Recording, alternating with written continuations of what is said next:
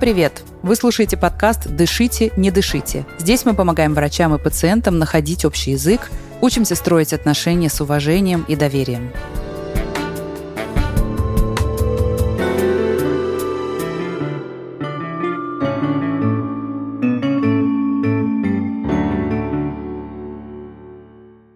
Меня зовут Анна Сонькина-Дорман. Я врач, по специальности педиатр и врач паллиативной помощи, также преподаватель коммуникативных навыков и создатель медицинской школы сообщения, в которой мы последние 8 лет занимаемся тем, что помогаем врачам совершенствовать коммуникативные навыки. А я Юлия Кауль, соведущая подкаста и симулированный пациент. Я помогаю нашим гостям отработать на практике коммуникативные навыки и техники. Тема сегодняшнего эпизода – поведение и эмоции маленьких детей на приеме у врача. Что делать, если родители относятся к плачу и негативным эмоциям ребенка так, что это затрудняет осмотр? Мы послушаем диалог врача и мамы годовалого пациента, потом рассмотрим, насколько получается договориться и начать находить общий выход из проблемы, а что можно сделать по-другому, для того, чтобы мама и доктор лучше друг друга поняли и начали сотрудничать. Понимаете, да? Мы можем так это все устроить, чтобы его не расстраивать и не пугать, и чтобы не доводить это до слез. Все что угодно будем делать, чтобы слез, испуга не было. Можно сделать, чтобы он не плакал? Илюшина спокойствие – это наше спокойствие. Леша не может по нашему желанию выдавать те эмоции, которые мы бы от него хотели. Что вы лезете в наши семейные установки? Мы в тупике.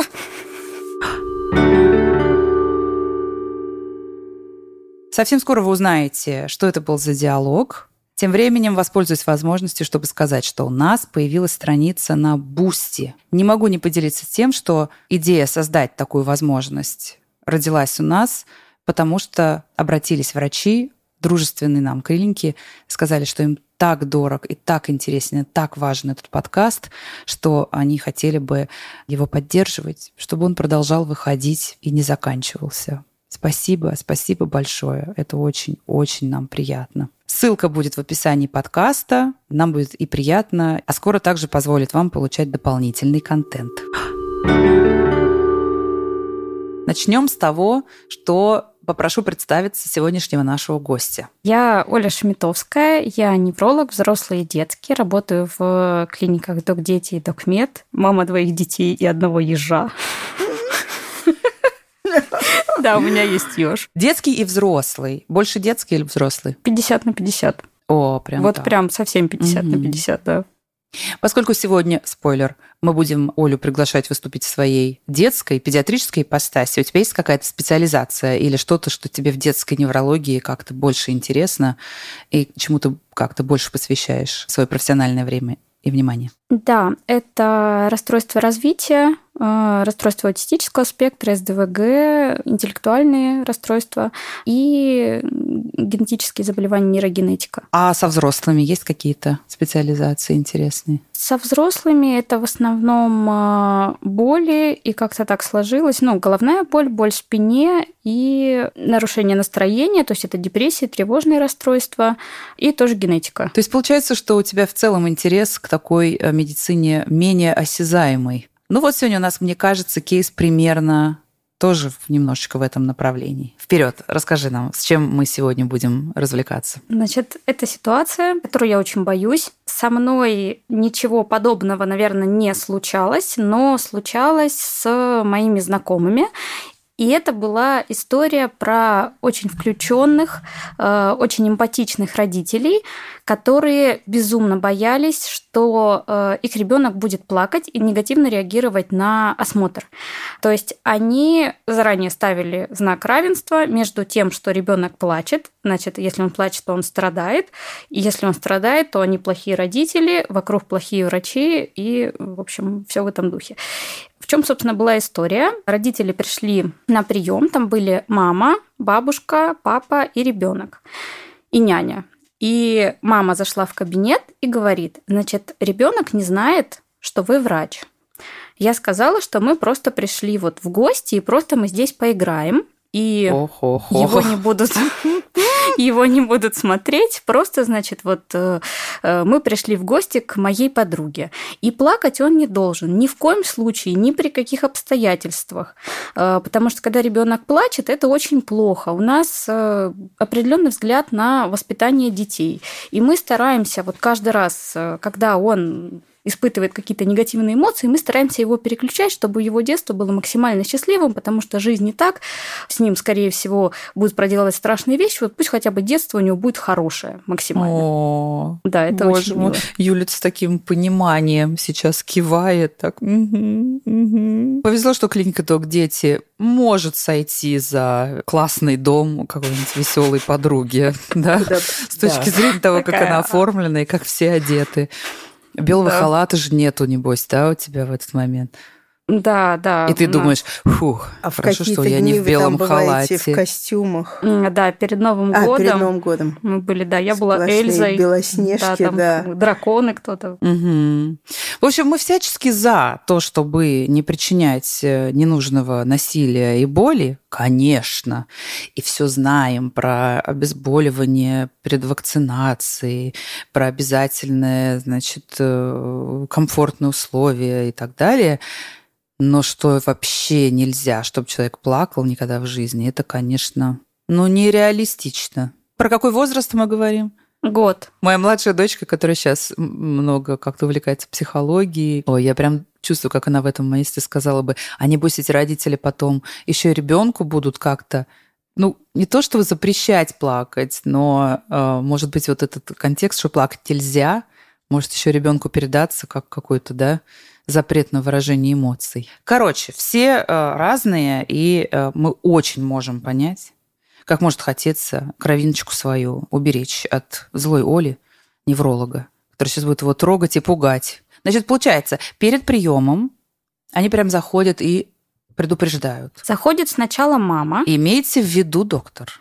чтобы только не заплакал. Чтобы только не заплакал. Делайте, что угу. хотите, только чтобы не заплакал. И вы не врач, вы, значит, моя подруга. Как только угу. они зашли, значит, открывает мама дверь, говорит, ну вот, заходите, я хочу вас познакомить. Ребенок понял, что, значит, запахло жареным, и он начал плакать, как только они переступили порог. То есть он не хочу начал в плакать. к тете. Не хочу.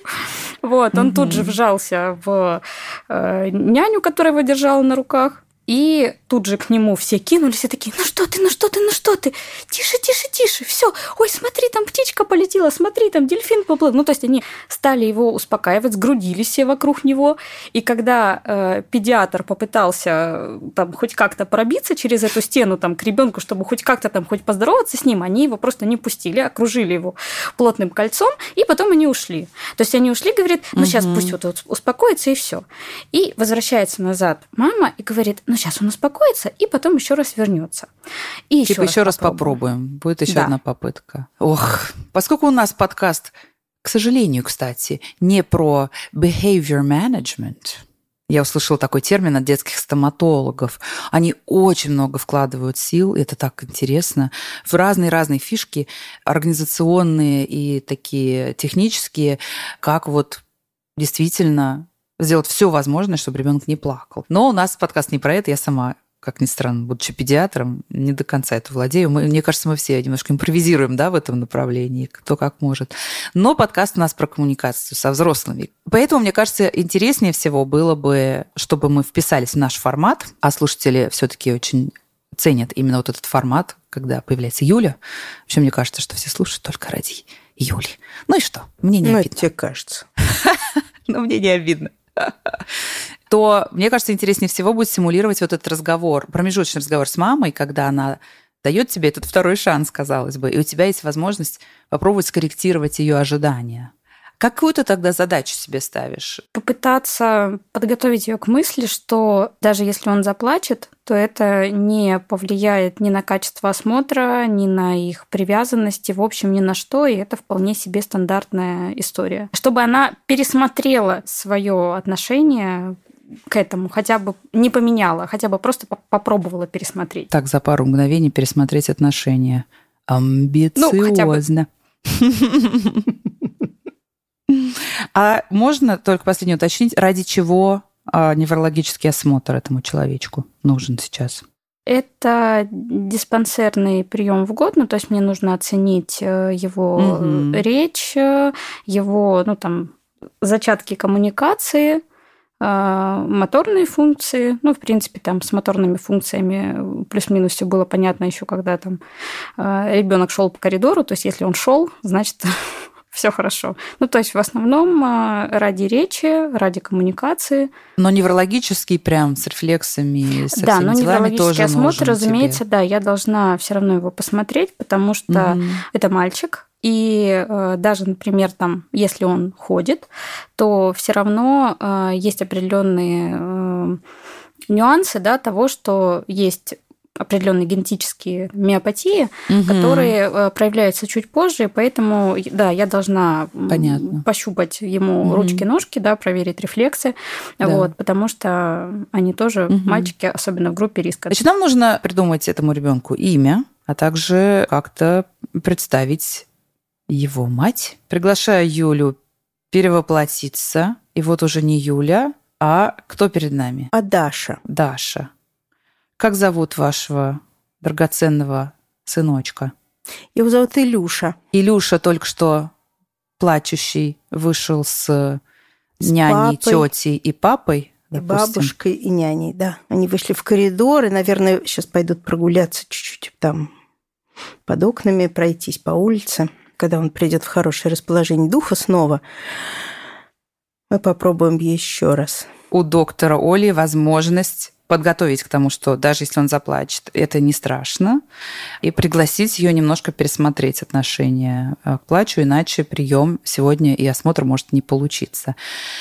Значит, как мы это делаем?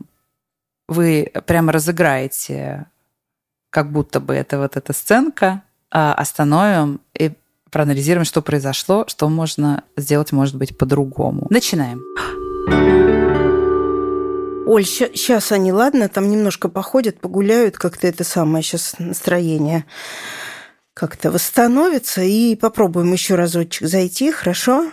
Вот. Хорошо. Э, только как это со временем получается? Успеваем мы все равно? По времени, по времени мы успеваем. Угу. Угу. Хорошо, хорошо. Я, ну тогда сейчас они мне напишут, когда пойду их встречу там у дверей.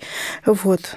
Просто, просто, ну, как бы, понимаете, да, все-таки, чтобы не доводить до плача и, и ну, не знаю, не знаю, как-то вот давайте все, все что угодно будем делать, лишь бы, лишь бы вот это не повторилось сейчас, хорошо? Таш, а можно вам вопрос задать? Давайте. Чего вы так боитесь в том, что Илюша будет плакать? Ну, все же можно сделать, чтобы он не плакал. Зачем доводить до этого? Я могу немножко рассказать э, о том, как в принципе формируются эмоции в этом возрасте и что для него это значит. Давайте. Смысл в том, что один из основных способов выражения эмоций как раз в год это как раз плач, потому что эмоции у Илюши только формируются. Они у него достаточно простые, и у него пока не хватает слов, чтобы выразить все свои мысли, там, все свои опасения по поводу какой-то ситуации. Вы мне уже рассказали, да, что вот у него есть некоторые отдельные слова, и он из них не может вот сложить вот эту полную картину, что мам, а, мне страшно, потому что там я зашел в незнакомый кабинет, там какая-то незнакомая тетя, я не знаю, что она хочет делать. И единственный способ его это выразить – это плач. Ну, но... Это, это понятно, но, слава богу, мы-то его эмоции эти считываем и умеем их понимать, да, и если это в любом случае там страх или, я не знаю, нежелание что-то делать, то то ну, как бы наша, наша задача как-то это все так это дело взрослых, всю ситуацию так, так как бы повернуть и обыграть, чтобы слез, испуга, какого-то вот этого вот э, такой реакции детской не было. Разве не так? Я понимаю вашу точку зрения и в общем-то, даже в чем-то согласна, что это действительно очень болезненно для родителей, когда ребенок плачет. Но всегда ли значит, когда он плачет, что он страдает? Ну, знаете, я при этом думаю, что вы как невролог тоже, наверное, заинтересованы в том, чтобы ребенок был спокойным и, ну, дал, дал себя посмотреть и, и ну, как бы все, все это, зачем это в стрессе, в крике, там он напряженный, там, не знаю, тонус красный, э, вены вздуваются на э, лбу. Зачем это? Ну, это, по-моему, в наших общих интересах, чтобы он был спокойный, в хорошем настроении и, и ну, как бы, и вообще, чтобы не формировался страх врачей, чтобы потом еще как-то э, не закреплялись бы эти эмоции, правда ведь? Нужно, нужно чтобы вот, поэтому мне кажется, вот предупредить этот вот страх, плач и такую реакцию, что он не хочет здесь быть, ну, ну в наших силах, и как бы это, по-моему, наша, наша задача и родителей, и и вас. Это так, но я боюсь, что Илюша не робот, он живой человек, он не может по нашему желанию выдавать те эмоции, которые мы бы от него хотели он имеет право на все эмоции. И то есть то, что я готовлюсь к тому, что он может плакать, это только из э, той позиции, что я очень уважаю все проявления э, эмоций, чувств Люши как человека. То есть он э, может быть веселым, он может быть в плохом настроении. Ваше, например, настроение как взрослого человека, оно не зависит только от того, как, например, там с вами сейчас общаются. Оно зависит еще от множества факторов. И также у Илюши он очень сложное существо, так же, как и все мы. И он имеет право на любые эмоции. И, безусловно, да, мы как взрослые можем сделать этот осмотр наиболее мягким для него, наименее травмирующим, быть рядом с ним, помогать ему пережить там эту фрустрацию, но сделать так, чтобы он что-то испытывал или что-то не испытывал, я боюсь, мы не в силах. Ну вот вы же сами сказали, что его настроение сейчас зависит от ну, нашего поведения. Мы же можем так это все, ну, я ну, надеюсь, что мы можем так это все устроить, чтобы его не расстраивать и не пугать, и чтобы не доводить это до слез. Ну, как-то в других ситуациях нам удается. Можем остановить здесь? Да. Мы в тупике. Да. Расскажи, какие ощущения? Мне кажется, что Даша не прониклась моими чудесными, гениальными объяснениями по поводу психики ребенка в год совершенно не прониклась и не согласна со мной. И чем угу. больше я говорю, тем больше она не согласна, по-моему. Есть ощущение, Даша, не прониклась? Совершенно у меня такое же ощущение, что чем дальше, тем наше как бы противостояние острее. Да. И более того, я поймала себя на мысли, что мне сейчас вот э, у меня, наверное, как у большинства врачей, вот есть в арсенале такие мягкие примеры, да, есть такие вот хард примеры, которые я, значит, применяю тогда, когда вот уже вижу, что нет, не, не пронимает человека ничего. И вот я понимаю, что у меня вот мне уже хочется, я просто хочется запустить руку за пазуху за вот этими хард примерами, чтобы типа, ну, ну, пожалуйста, ну, ну впечатлись, ну, ну, пожалуйста. А какие они, эти хард примеры? Пример про неговорящих детей. Когда родители э, приходят и говорят, что мы, э, наверное, что-то делаем не так, раз наш ребенок не говорит. Вы нам просто скажите, что делать, э, и тогда он э, заговорит. Ну вот ему два года, да, у него еще нет ни одного слова, но это, наверное, мы что-то делаем не так, вы нам просто скажите, что делать. И я им привожу пример, что э, у меня несколько раз были дети, которых изымали из семьи, и я их осматривала перед тем, как их в, э, ну, там, в другие семьи направляли. Сначала там через детский дом.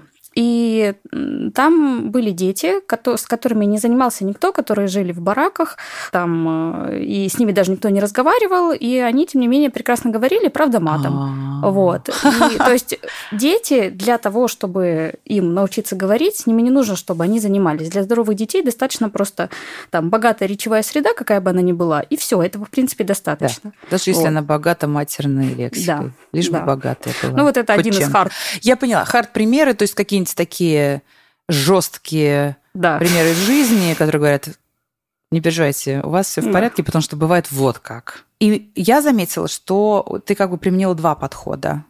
Сначала как бы половиной, не то что половиной половиной, но в общем в первой части э, ты посвятила время и направила усилия на то, чтобы как бы пытаться предложить ей другое отношение к плачу, другое понимание вообще эмоций, как бы совсем другую картину мира. А потом в какой-то момент сделала акцент на том, что я боюсь, что он не робот. Я сомневаюсь, что мы можем контролировать ему эмоции. Я боюсь, что мы не в силах управлять его эмоциями. То есть эта тактика, она как будто бы уже про то, что хорошо, оставайтесь в той парадигме, в которой вы есть, я ее принимаю, и вместе с тем вот я не, не вижу выхода, ну не то, что не вижу выхода из этой ситуации, то есть больше стала делать акцент на том, что... Дело в том, что я правда не вижу. Вот, да, да. Я имею в виду сейчас с точки зрения именно на чем акценты. И интересно, что она, такое ощущение, что эту часть уже просто даже не слышала. Даша, я хочу да. спросить. Вот когда уже начались вещи как бы более конкретные и менее меньше обращенные именно к картине мира вашей, которую трудно человеку поменять вот так вот э, да, за пять минут. Э, как будто вообще уже не слышала это, а продолжала как бы бороться, продолжала сопротивляться. Сопротивляться продолжала, конечно, и все больше и больше у меня э, как бы завода такого чувствую в себе, что, э, да, сопротивляться. Про то, что не слышала точно, совершенно. Я слышала какие-то вот первые слова в каждом из аргументов, какие-то начальные слова и выражения. И мне уже было на них что ответить. Вот. И да, поэтому дальше, дальше все, что ты говорила, просвистывало как-то у меня мимо. Я, я не слышала, правда. Чувствую только, угу. не сойдемся мы, не согласны мы. И тут, и тут, и тут тоже не согласны друг с другом. Угу. Потому что, я думаю, что потому что ты начала, не см... хотя начала мягко, можно сначала спрошу, а можно расскажу, то есть не то, что насильственно, но начала именно с того, что сейчас я вам объясню, как на самом деле работают эмоции. Вы неправильно понимаете, посыл в этом всем, вы неправильно понимаете эмоции детей, да, неправильно себе представляете вообще, что с ними происходит. Мне кажется, человеку, особенно настолько вот построившему жизнь вокруг какой-то идеи, трудно идею поменять так быстро. И у нас были такие, насколько я помню, темы уже в нашем подкасте, когда, ну вот приходится, не получится договориться с пациентами, э, если мы как-то не найдем общий язык по каким-то принципиальным вещам. Правда? Иногда нужно, прям без этого не двинешься дальше. Здесь как будто бы не совсем такая ситуация. Нам не обязательно пересматривать все ее отношение вообще к эмоциям ребенка для того, чтобы совершить этот осмотр. Вот эта часть, где ты говоришь, я боюсь, что не получится, мы не в силах это контролировать, вот это с точки зрения процесса гораздо более перспективная история. Трудно повлиять на отношение человека к чему-то, если напрямую открыто вот так, я сейчас пытаюсь повлиять на твое отношение к чему-то. Потому что как будто бы откуда у нас право на это? С какой стати э, я корректирую твое отношение к тому, должен или не должен плакать твой ребенок.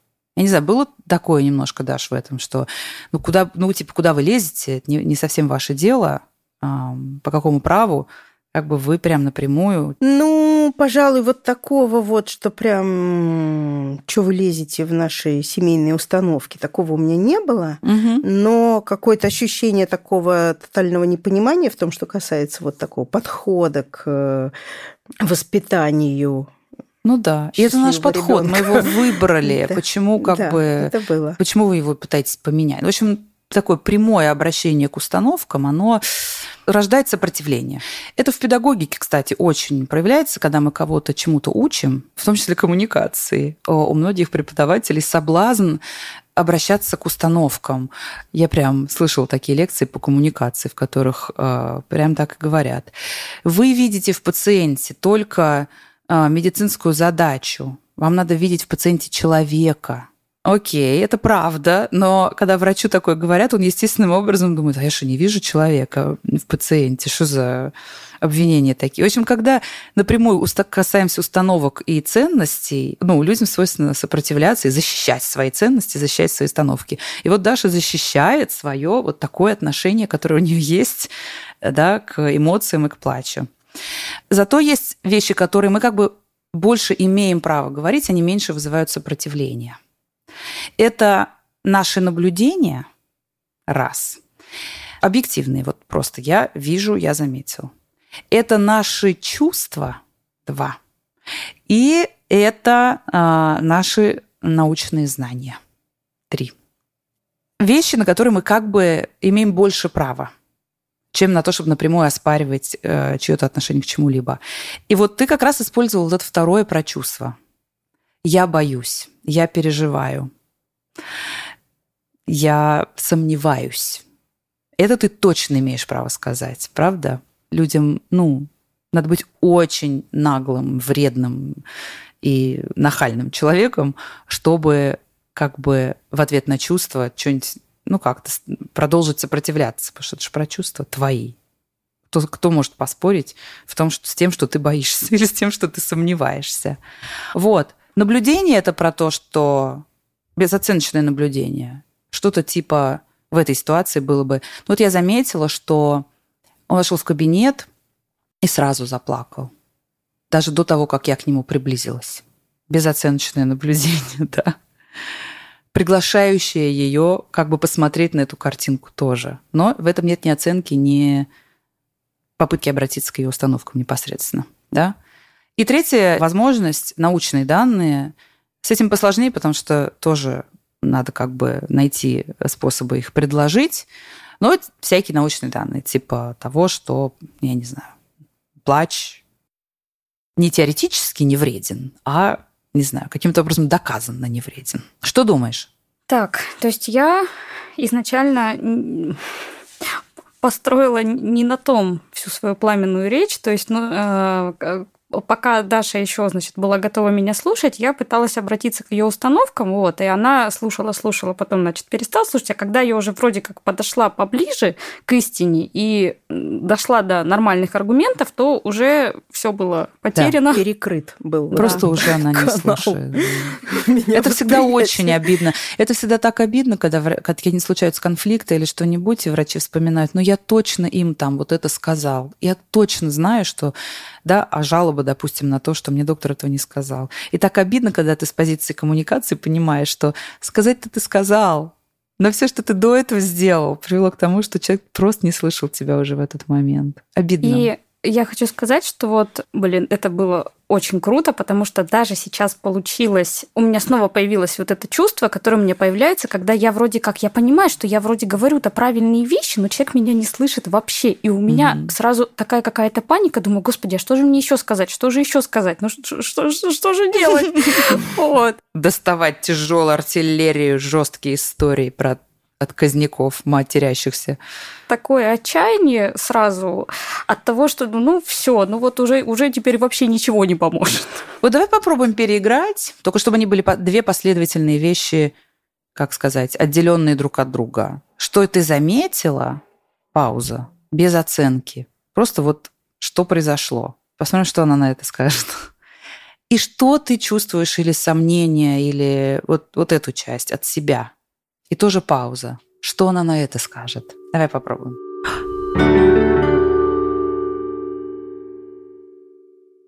Оль, сейчас они там походят, погуляют, как-то это самое, дождутся, ладно, пока так опять как-то настроение улучшится и позволят, как бы угу. попробуем еще еще разок, ладно? Только, да, да. пожалуйста, Давай, давайте как-то все вместе очень стараться, чтобы вот слезы как бы опять не повторились, чтобы он не плакал. Э, ладно, давайте. И, и вы тоже, и мы опять очень-очень-очень постараемся все, все сделать для того, чтобы предотвратить его такую реакцию и плач. Хорошо?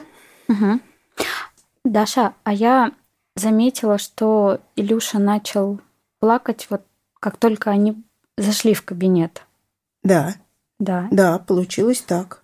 Еще даже до того, как я к нему подошла. Но он вообще не любит новые, новые пространства, и вот это вот именно э, как бы входить куда-то. Мы вообще в клинику пришли, ну, больше часа назад. Мы как бы вот этот вот момент, чтобы войти э, вообще через порог, э, и чтобы при этом это все было в игровой форме, это у нас, знаете, столько времени ушло. Нет, поэтому как бы я поэтому и хотела предупредить, что вот это все очень у нас такое все зыбкое, как бы это, и мы все, все очень задействованы получаемся в том, чтобы все проехать на хорошем настроении. Так что это самое, это прям важный, реально важный момент такой для нас, да. Да.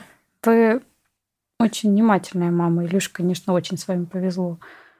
Это... Ой, ну мы все очень стараемся. Да. Спасибо. Я Спасибо. Вижу, да. Даша, я боюсь, что даже когда они вернутся, что он может снова заплакать из-за незнакомой обстановки. А как, а как бы нам это, я не знаю. То есть, если мы в другой кабинет с вами перейдем, это, это тоже, наверное, не, не очень, да, поможет. Просто как-то, не знаю, может, ну, вам в коридоре, например, или там вот на улицу с нами пойти. Я это, могу это... где угодно посмотреть. Он же, наверное, вы долго сюда ехали?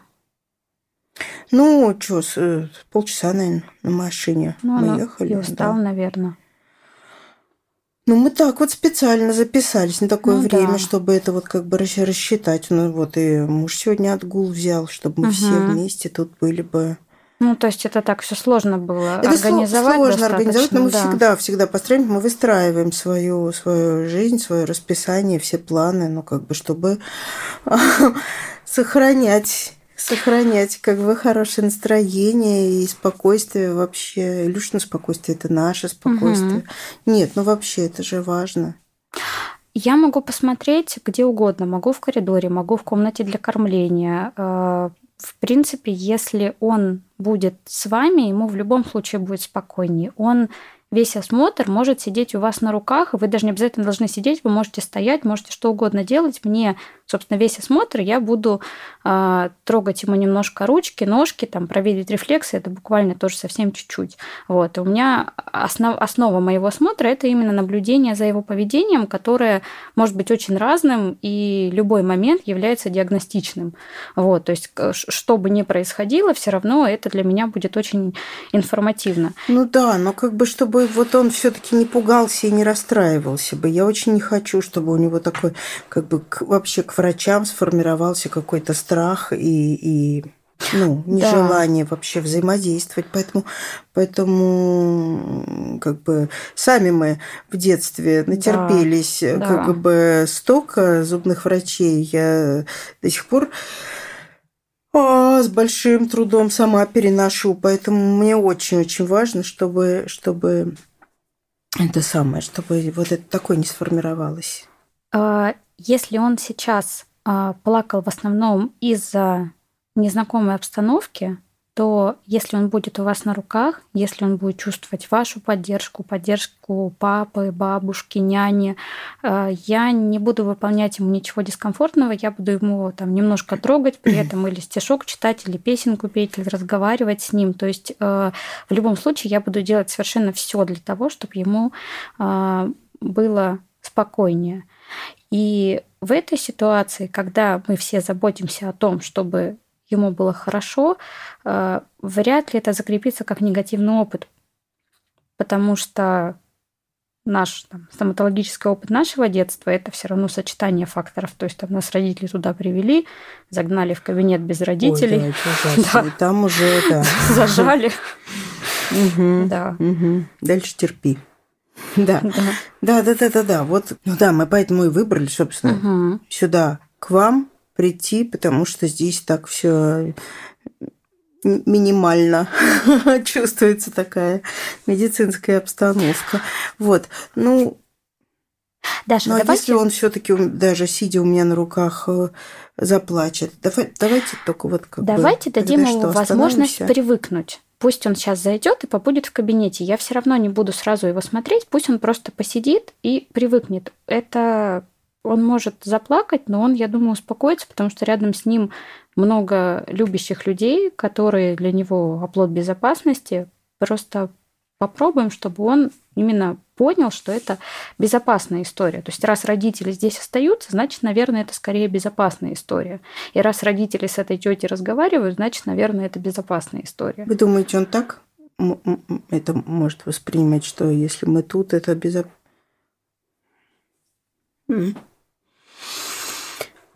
Ой, ну давай, да, давайте попробуем. Я надеюсь, что как-то это самое получится сейчас. Да, да. Ну вот про привыкнуть.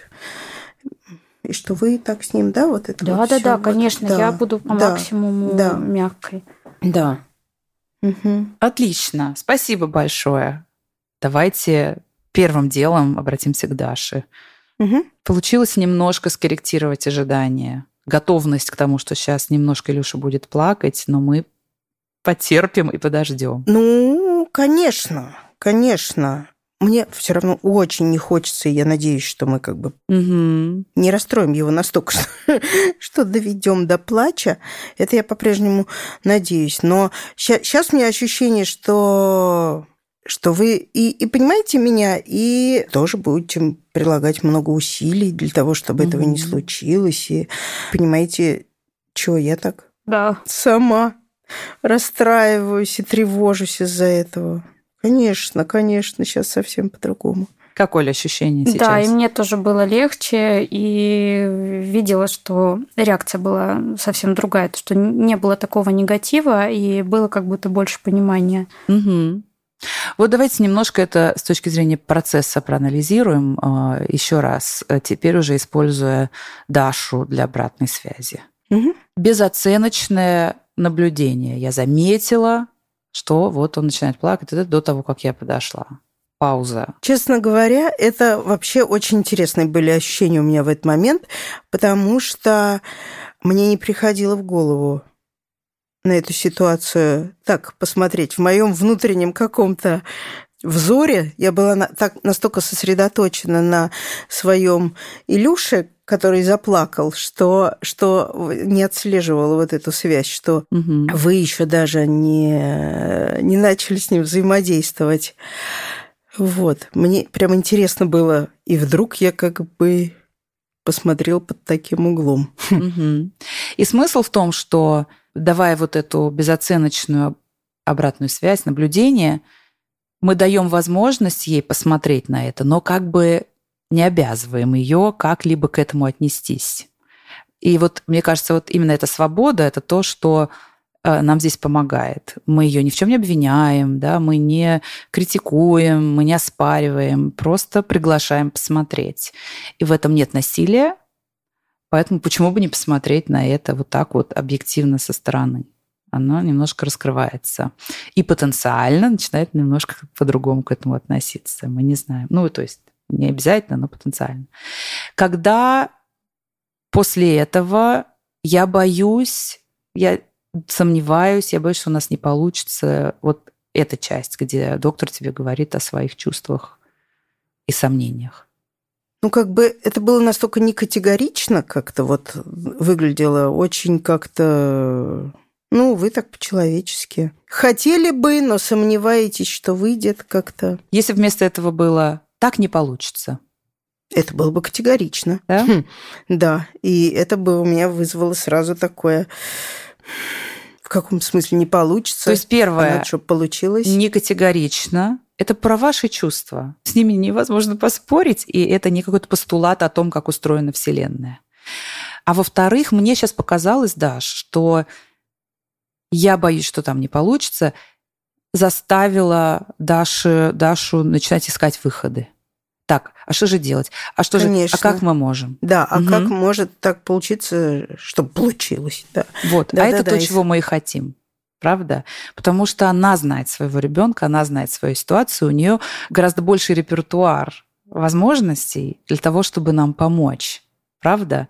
Ее идеи более ценные, чем наши. И, честно говоря, мне просто ну, не приходило в голову, что я вообще могу предложить вам провести прием там в коридоре или даже э, в садике перед клиникой. Вот. И тут вы так тоже на эти мои э, робкие предложения так совершенно открыто и «Ой, да пожалуйста, я могу где угодно». Ой, ну, вообще, как с вами легко-то, оказывается, Оля. И благодаря этому, да, появилась у мамы, она начала относиться к этому не как к тому, что мне надо защищать свою картину мира, а как к тому, мне надо начать искать какой-то выход из как мы вместе. ситуации, которая сложилась, не оценивая, что ситуация сложилась, потому что я как-то неправильно отношусь к эмоциям, а просто вот сложилось, надо как-то вместе что-то делать. И вот эта ее открытость что-то делать вместе, мне кажется, сделала возможным тебе сказать, а ей услышать важную твою такую профессиональное суждение. Если вы боитесь закрепления негативного опыта от осмотра врача, я не думаю, что здесь это актуально, потому что негативный, э, он плачет не потому, что врач, а плачет просто от незнакомых обстоятельств. И это уже, поскольку к этому моменту атмосфера уже такая очень партнерская, это уже она к этому готова прислушаться. Да, так и было. И это вообще действительно такая мысль какая-то сама по себе еще интересная для меня. Мне прямо кажется, круто, круто, что вы это мне рассказали. Мне, раз вы настолько все понимаете. Mm-hmm. И вот это тоже готовы учитывать, что как бы не, не, не закрепилась такая реакция на врачей у ребенка. Давайте, давайте. Все, все вы тоже будете делать, учитывая. Это в жизни тоже очень помогает. Очень помогает, когда тебе надо с кем-то решить какую-то проблему, вместо того, чтобы говорить, там, я не знаю. Ну, сейчас мне, допустим, надо там по делам оказаться в каком-то момент в Стамбуле по делам совместным там с бывшим мужем, в общем, имеет отношение к детям. А, и он такой, вот, прилетай тогда-то. И мне вот вообще это не в кассу, трудно, дорого там и так далее, да. Я прям ловлю себя на том, что я могу ему написать, да ну я не поеду, или я приеду в другое время. И вместо этого пишу его, я вот сейчас посмотрела билеты, они стоят столько-то и в это время у детей будет начало учебного года. Я боюсь, что мне это очень дорого и трудно будет вырваться. Думаю, пусть он предложит какие-то варианты. Да? Это просто гениальная какая-то вещь, да, что, оказывается, люди тоже могут предлагать варианты. Вот да, да. Они ждут решения ага. только Более того, они хотят предлагать варианты. Конечно. Просто да. их особо никто не спрашивает. То есть мы можем да, да, мы можем обозначать, что есть проблема через безоценочное наблюдение и свои чувства. И приглашать таким образом как бы людям, людей предлагать какие-то решения. И я не знаю, слушатели заметили это или нет, это могло запросто ускользнуть, э, потому что разница содержаний делает сложным увидеть сходство процессов. Но ровно ту же стратегию мы предлагали Алексею Лихову, онкологу, когда он указывал своей медсестре на ошибку где-то давно э, в начале этого сезона. Казалось бы, совсем другая ситуация, та же стратегия, тот же подход. Вот. Какой вывод возьмешь с собой сегодня, Оль? говорить про чувства, говорить про наблюдения и не пытаться всем предлагать свои решения, а спрашивать людей. Супер. Это потрясающе. Очень было круто. Спасибо. Спасибо. Спасибо тебе огромное.